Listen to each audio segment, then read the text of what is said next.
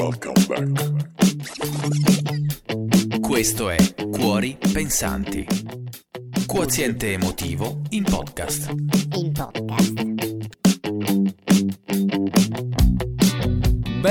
Benvenuti, ben ritornati. Saluti a tutti, abbracci circolari distanti, pugnetti che si toccano. Ciao ciao, come state? Come ci si saluta oggi dopo tanto tempo che non ci si vede? Non ci si può toccare, ma invece qui in Cuori Pensanti, terza stagione, primo episodio della terza stagione, quindi nuovissima stagione. Eccomi qui, sono Manny e vi ridò il benvenuto e vi saluto alla come viene, si dice dalle mie parti.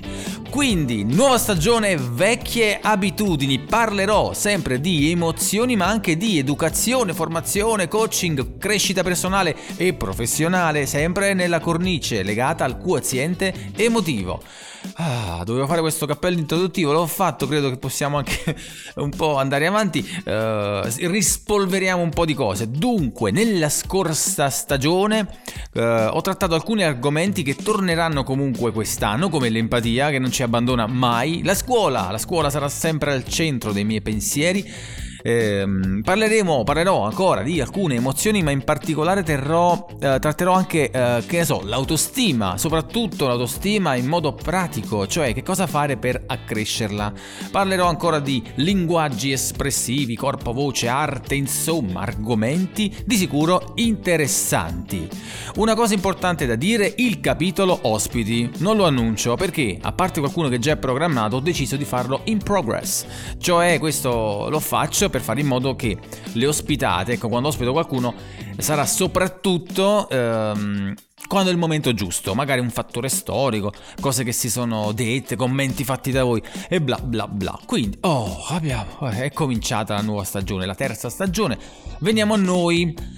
Quindi vado nel vivo di questo episodio. Voglio aprire questo nuovo anno di Cuori Pensanti, questo appunto, come già detto, primo episodio, eh, spolverando un po' sta storia del quoziente emotivo e dell'importanza della sfera, possiamo dire, affettiva, sentimentale, istintiva di questa nostra esistenza.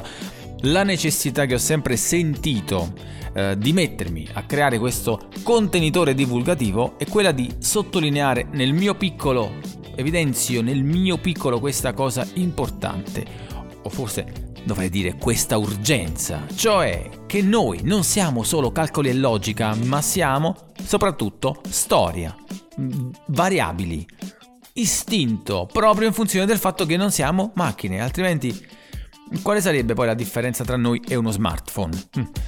Voglio rispolverare anche quanto mm, ci ho tenuto a parlare la scorsa stagione in termini darwiniani dell'emozione, perché? Perché volevo evidenziare le caratteristiche eh, evolutive e conservatrici di queste, di queste appunto emozioni. Quella era una mia esigenza perché delle emozioni se ne parla troppo, ma in funzione spesso all'intelligenza emotiva, quindi alla sua applicazione. Applicazione poi soprattutto nel mondo professionale, quindi se gestisci bene le tue emozioni vendi di più, rendi meglio, tutta, tutto ciò che è stato fatto anche dietro gli spot pubblicitari, quindi cioè, comunque eh, è stata usata male, o meglio è, stata, è diventata famosa perché è stata usata male, e ovviamente invece nel panorama mondiale della formazione e della crescita personale le emozioni giocano un ruolo primario. Il problema però è che spesso il loro valore scade, perdonatemi se lo dico, nel contenuto nozionistico.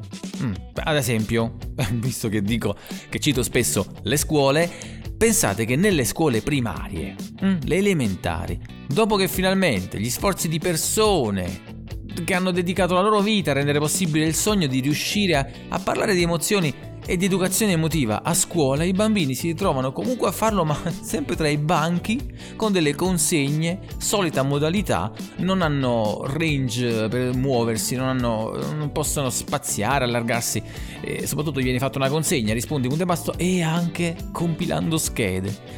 Ecco, va fatto ancora un altro piccolo sforzo divulgativo, come appunto questo di Cuori Pensanti.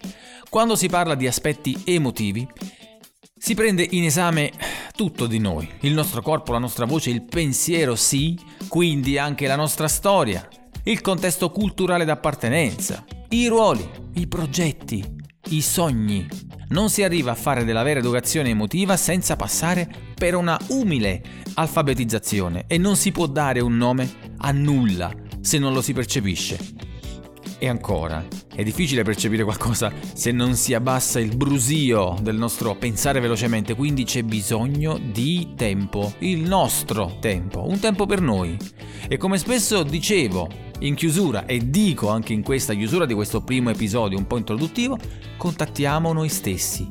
Chiediamoci come stiamo e cosa sentiamo di noi, ma in modo semplice, forse banale, ma facciamolo. Facciamolo per noi facciamolo per chi ci ama, facciamolo per un futuro migliore. Appuntamento a settimana prossima, grazie per essere ritornati, vi auguro di cuore una buona settimana e ciao!